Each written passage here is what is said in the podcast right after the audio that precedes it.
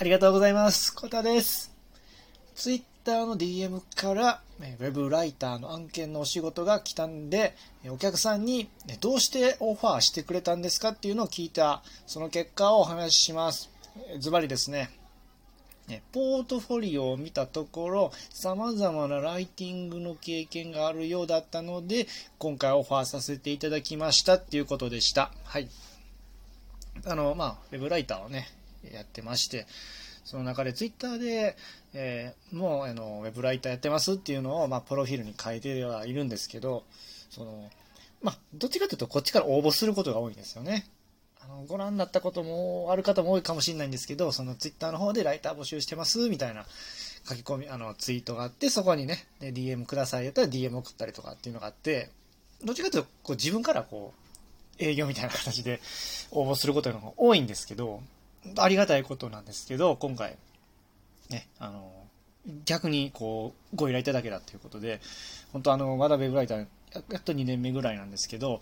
あの、そういう状況に、ややっと、しかも 2, 2回目なんですけど、なったその理由をね、あの、知りたい人おると思うんでね、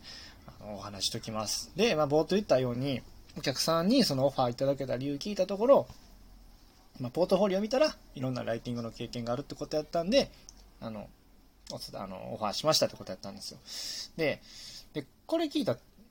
だらですね、もしかしたらですけど僕が、あ、あの、小田さんもしかしたらいいろんな案件されてるんだなと思うかもしれないんですけど、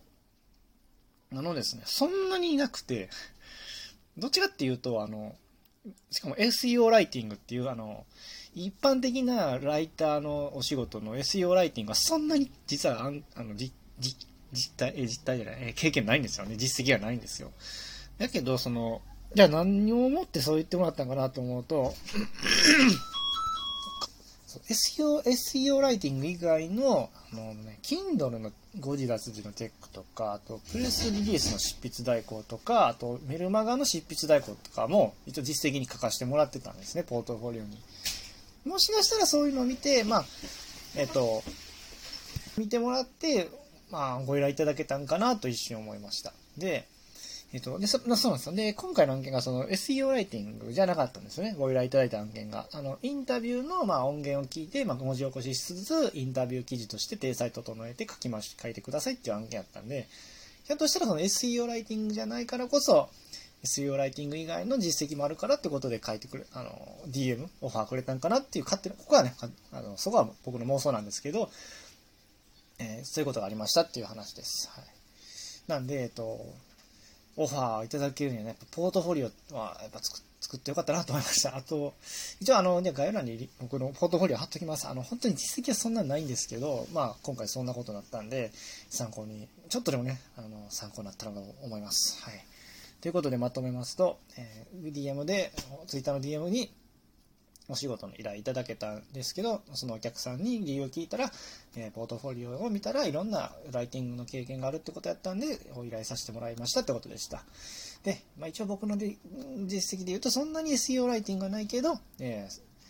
他のね、いろいろライティングの経験があったから、そこはね、もしかしたらご依頼いただけたんじゃないかなっていう、ここがちょっと僕の推測なんですけど、そういう話でございました。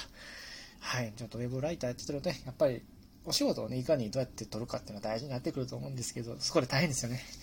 なんですけど、まあ、ポートフォリオを作ったら、こういう、こういうケースもね、あるかもしれないんで、あの、ぜひね、あの、一応リンク、一応僕のリンク貼っときますんで、まあ、本当あっさりするんですけど、参考になればなと思います。最後まで聞いてもらってありがとうございました。次回もまたよろしくお願いします。それではまた。バイチャー。